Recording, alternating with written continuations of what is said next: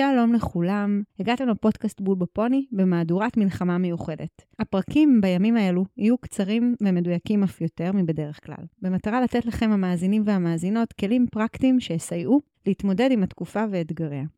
חודש וחצי לתוך המלחמה אנחנו בעיצומה של מציאות חדשה שמאלצת גם ארגונים וגם אנשים להצליח אה, מצד אחד לקיים משימות שגרה לצד ההתנהלות המותאמת למצב החירום הלאומי שאנחנו נמצאים בו.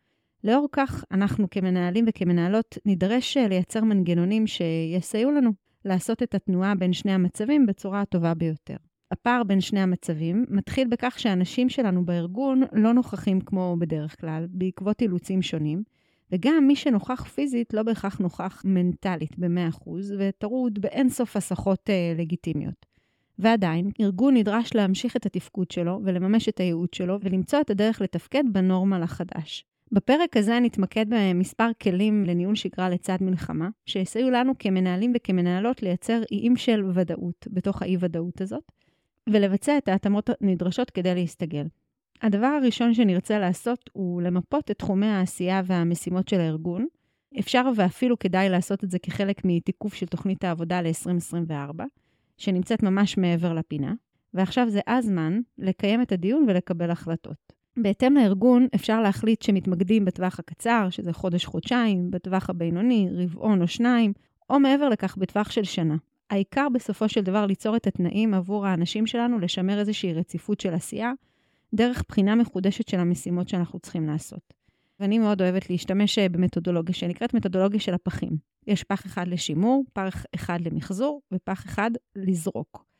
משימות שנידרש לשמר, אלה בעצם משימות הליבה שלנו, שנרצה להמשיך ולקיים באותו אופן, כפי שתוכנן וכפי שבוצעו עד כה. חשוב מאוד לקחת בחשבון, אגב, שאם יש אנשים או משאבים חיוניים למשימות האלה שהם לא זמינים לנו, אנחנו צריכים בעצם לתכנן איך ניתן לתת מענה לפערים האלה. המשימות השניות זה המשימות שנדרש למחזר. אלה המשימות החשובות, אבל כאלה שנרצה לעשות ולהתאים בהתאם לתקופה הנוכחית. בפח הזה בעצם נעוצה ההזדמנות שלנו הגדולה לצמצם שומנים, להתייעל, לחתוך משאבים, לקחת קצת סיכונים אפילו. אני אגב ממליצה במיוחד להתמקד כאן במשימות שקיימות בארגון מזה המון זמן, ואולי אפילו מתקיימות מתוך כוח האנרציה, וזה הזמן להכניס שינויים שאולי אה, עד כה נמנענו מהם. הפח השלישי זה לזרוק, ואלו בעצם משימות שנדרש לזרוק. אגב, אם אין ברירה, אפשר גם להחליט על משימות מסוימות שהן מוקפאות וייבחנו מחדש בהמשך. אבל ככלל, עדיף להימנע ממצבי לימבו כאלה, כי הם תורמים לאי-ודאות, וזה ההפך ממה שאנחנו רוצים לייצר בארגון בתקופה הזאת. אגב, הערה חשובה מאוד, אל תתביישו למחזר ולזרוק. מעבר למיקוד והיעילות שזה יכול לייצר אצלכם בתוך הארגון, זה גם אקט מנהיגותי ממעלה ראשונה בעיניי, כי זה מראה לאנשים שלנו שאנחנו בשליטה, שאנחנו גמישים ואנחנו רואים אותם. אחרי שסיימנו למפות את המשימות השונות, הדבר הבא שנעשה הוא למפות את האנשים שלנו.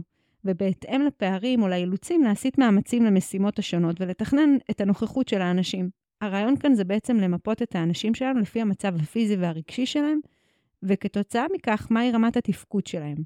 יש את האנשים שהם לא בתפקוד, אלה האנשים שיש להם היעדרות בגלל המצב האישי שלהם, המשפחתי שלהם, הכלכלי. לדוגמה, משפחות מגויסות, שני בני הזוג בשירות צבאי או בשירות המדינה, בדגש על משפחות עם ילדים קטנים עם בעיות במסגרת, או מפונים, הורים לילדים שנלחמים, ו- וכיוצא בזה. ויש את האנשים בתפקוד חלקי.